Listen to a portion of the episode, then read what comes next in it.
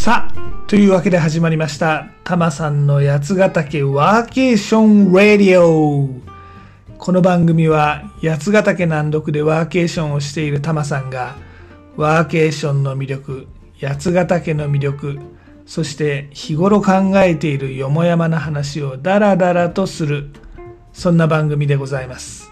肩の力を抜いてのんびりとお聞きください。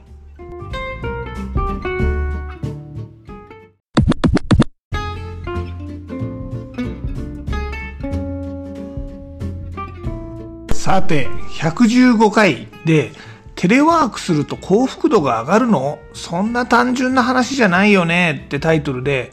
野村総研の1万人アンケートからテレワーク実施頻度と幸福度についての関連性についてお話ししましたが、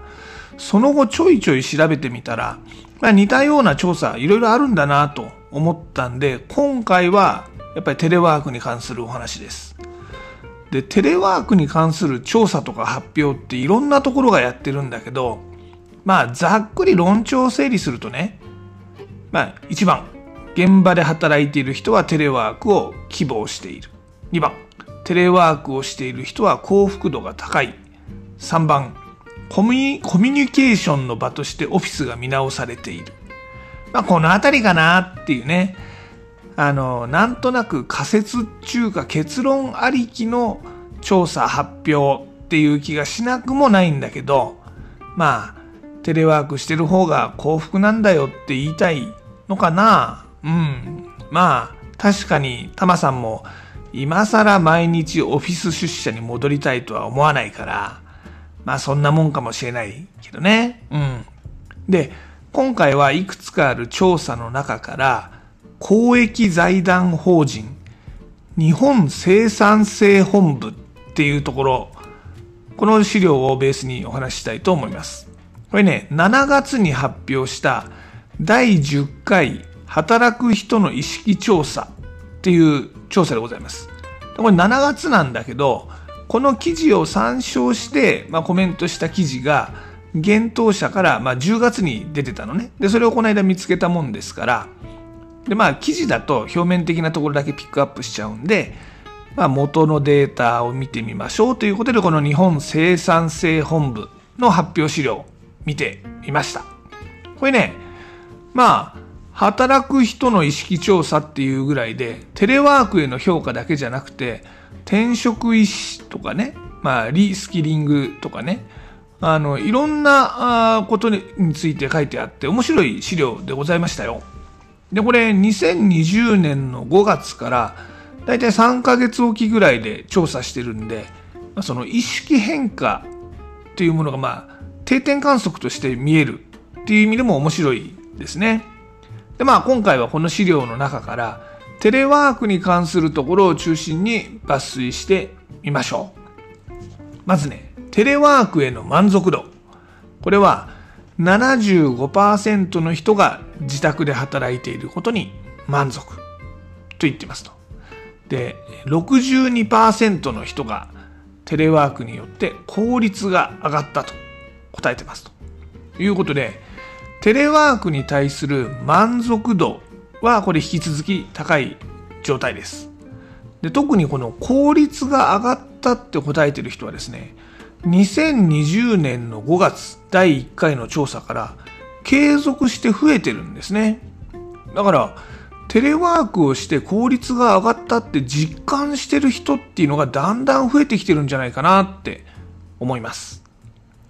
で、コロナ収束後もテレワークを続けたいかという質問に対しては73%の人が続けたいと答えてます。まあ、テレワークを一度でも経験をした人からするとこれを続けていきたいと満足をしているという意向がこれ結構強く出てますね。じゃあ、テレワークの課題は何っていう質問があってですね、選択肢がいっぱいあります。ちょっと全部読み上げると大変なんで、はしょりますが。で、部屋などの物理的な環境とかですね、ウェブ会議などのテレワークツールとかっていう、まあ、まあ、基礎的な課題これはね、だいぶポイントも下がってきてるんですね。しかも継続的に下がってるんです。だからテレワークをするための基礎的な環境っていうのはだいぶ整ってきたのかなって思います。でもね、環境も整ってて効率も上がってるっていうんだけどテレワークの実施率は下がってるんですよ。2022年7月こちら実施率は16.2%。これはですね、2020年の5月の調査開始以来最低でございまして、テレワーク離れが進んでいるというのは統計からもはっきりわかります。これね、満足もしてて、環境も整備されてきてて、効率も上がってるんだけど実施率は下がってる。これなんでなんでしょうかねということで、このヒント、探ってみましょう。さっきのね、このテレワークの課題、まあ、いっぱい課題あるんだけど、ここで、じゃあ、以前の調査から課題だって挙げてるこのポイントが増えたもの、なんでしょうっていうとですね、まあ、1ポイント以上上がってるのは2つあるんですね。で、1つが、営業取引先との連絡、意思疎通をネットでできるようになるってやつですね。でもう一つが、上司同僚との連絡、意思疎通を適切に行えるような制度ですね。これ両方ともね、この連絡、意思疎通って言葉が入ってるのがポイントなんじゃないかなと思います。というわけで、この連絡、意思疎通がうまいことできない、思ったように進まないっていうのが、この2、3年にわたるテレワーク経験から出てきた課題ってことなんでしょうね。まあ、このあたりね、言語化が鍵だよとか、社内の交流、このいわゆるエンゲージメントをね、リモートでも行う方法とか、いろいろ記事も出てるし、世の中にはやり方は出てるんですが、まあ、新しいことに挑戦するより、コロナも落ち着いたんだったら、オフィスへの出社に戻しちゃえば昔のやり方で対応できるもんねっていうのが実態、本音なんじゃないかなと思います。ほら、あの、ちょっと今、不景気の足音聞こえてきてるじゃないですか。ツイッターがね、あの大規模リストラ。まああれはちょっとイーロン・マスクの劇場型演出っぽいとこありますけど、それ以外も含めて、この GAFA に代表される大手 IT 企業とかも、おおむね人員整理とか採用凍結とかちょっと引き締めを始めてますからね。で、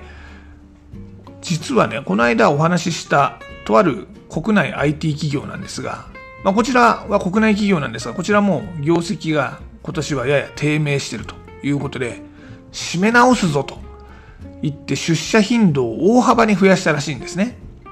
まあ、果たしてこの出社頻度を高めることが業績回復につながるのか、こちらはまだもうちょっと将来を見ないとわかりませんが、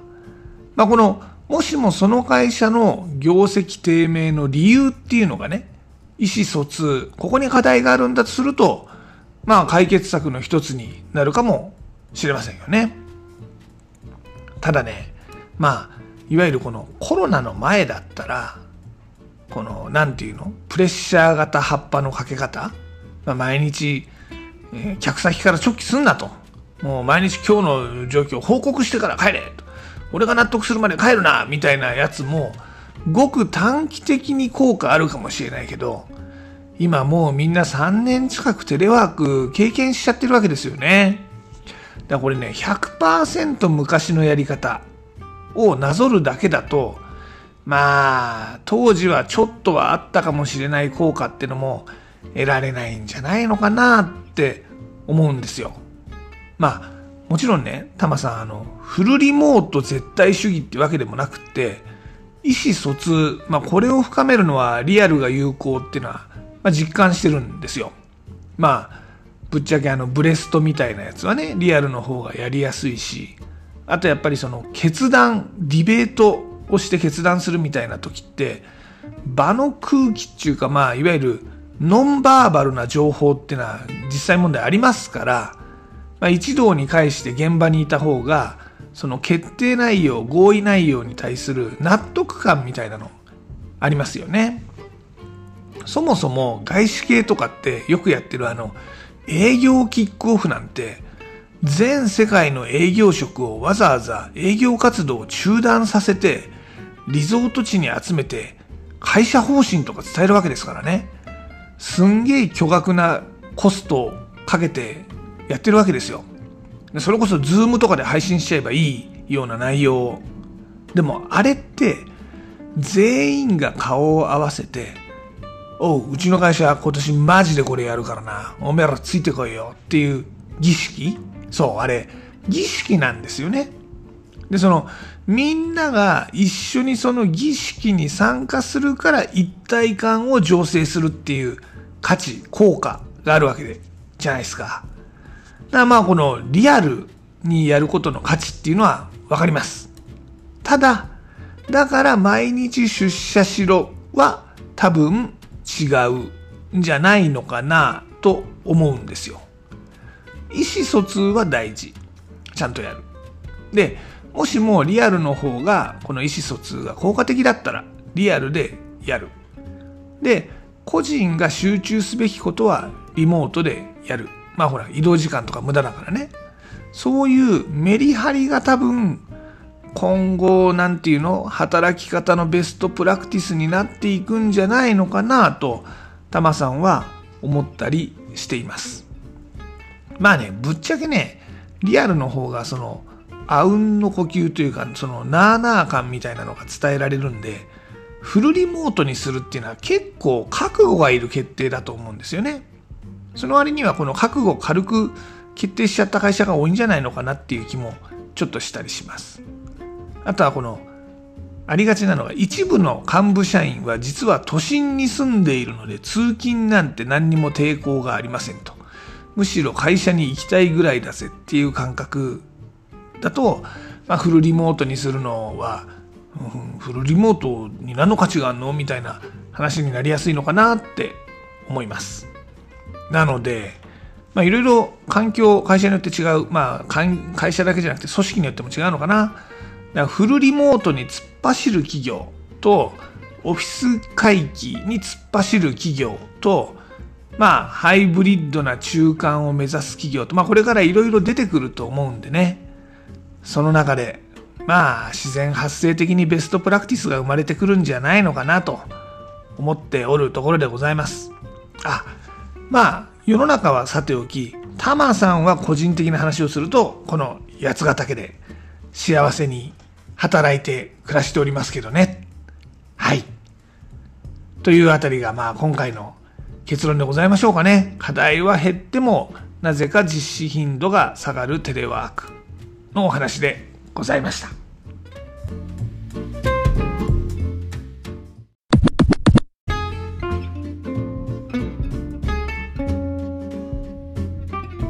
さて、タマさんの八ヶ岳暮らしはインスタグラムのハッシュタグ、ブラタマリ的なでもお届けしております。また、ワーケーションや八ヶ岳に関する情報は、タマさんのブログ、やつなび .jp、yatsunavi.jp でもお届けしておりますんでね、こちらもぜひご覧になってみてください。あとですね、番組案内、ツイッターでも行っております。全部カタカナで、ハッシュタグ、たまさんラジオ。こちらをね、検索いただくか、ユーザー名、たまさんラジオ。こちらをフォローしていただけたら嬉しいです。また、リクエストとか番組へのご感想とかありましたら、ツイッターとかインスタの DM でもお待ちしております。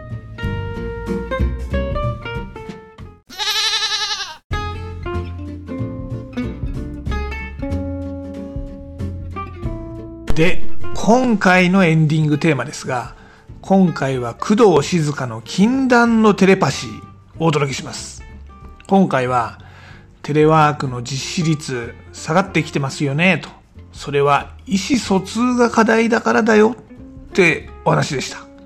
これね、テレパシーがあれば意思疎通も便利なのにね、ということでテレパシーの歌でございます。ちなみにこの禁断のテレパシー、おにゃんこクラブのこの工藤静香のソロデビュー曲なんですね。後ろ髪引かれたいというグループで一旦デビューした後、ピンでソロデビュー。ね。おにゃんこクラブ。いいですね。僕は河合園子と高井真美子が好きだったな。うん。まあ、ともあり聞いてみてください。で、例によって僕はジャスラックに参加してるわけではないので、番組の中でこの曲をお届けすることはできません。なので、ご自身で番組の後で配信サービスとかでこの曲を聴いてみてください。でも、ちょっとだけお手伝いさせていただきます。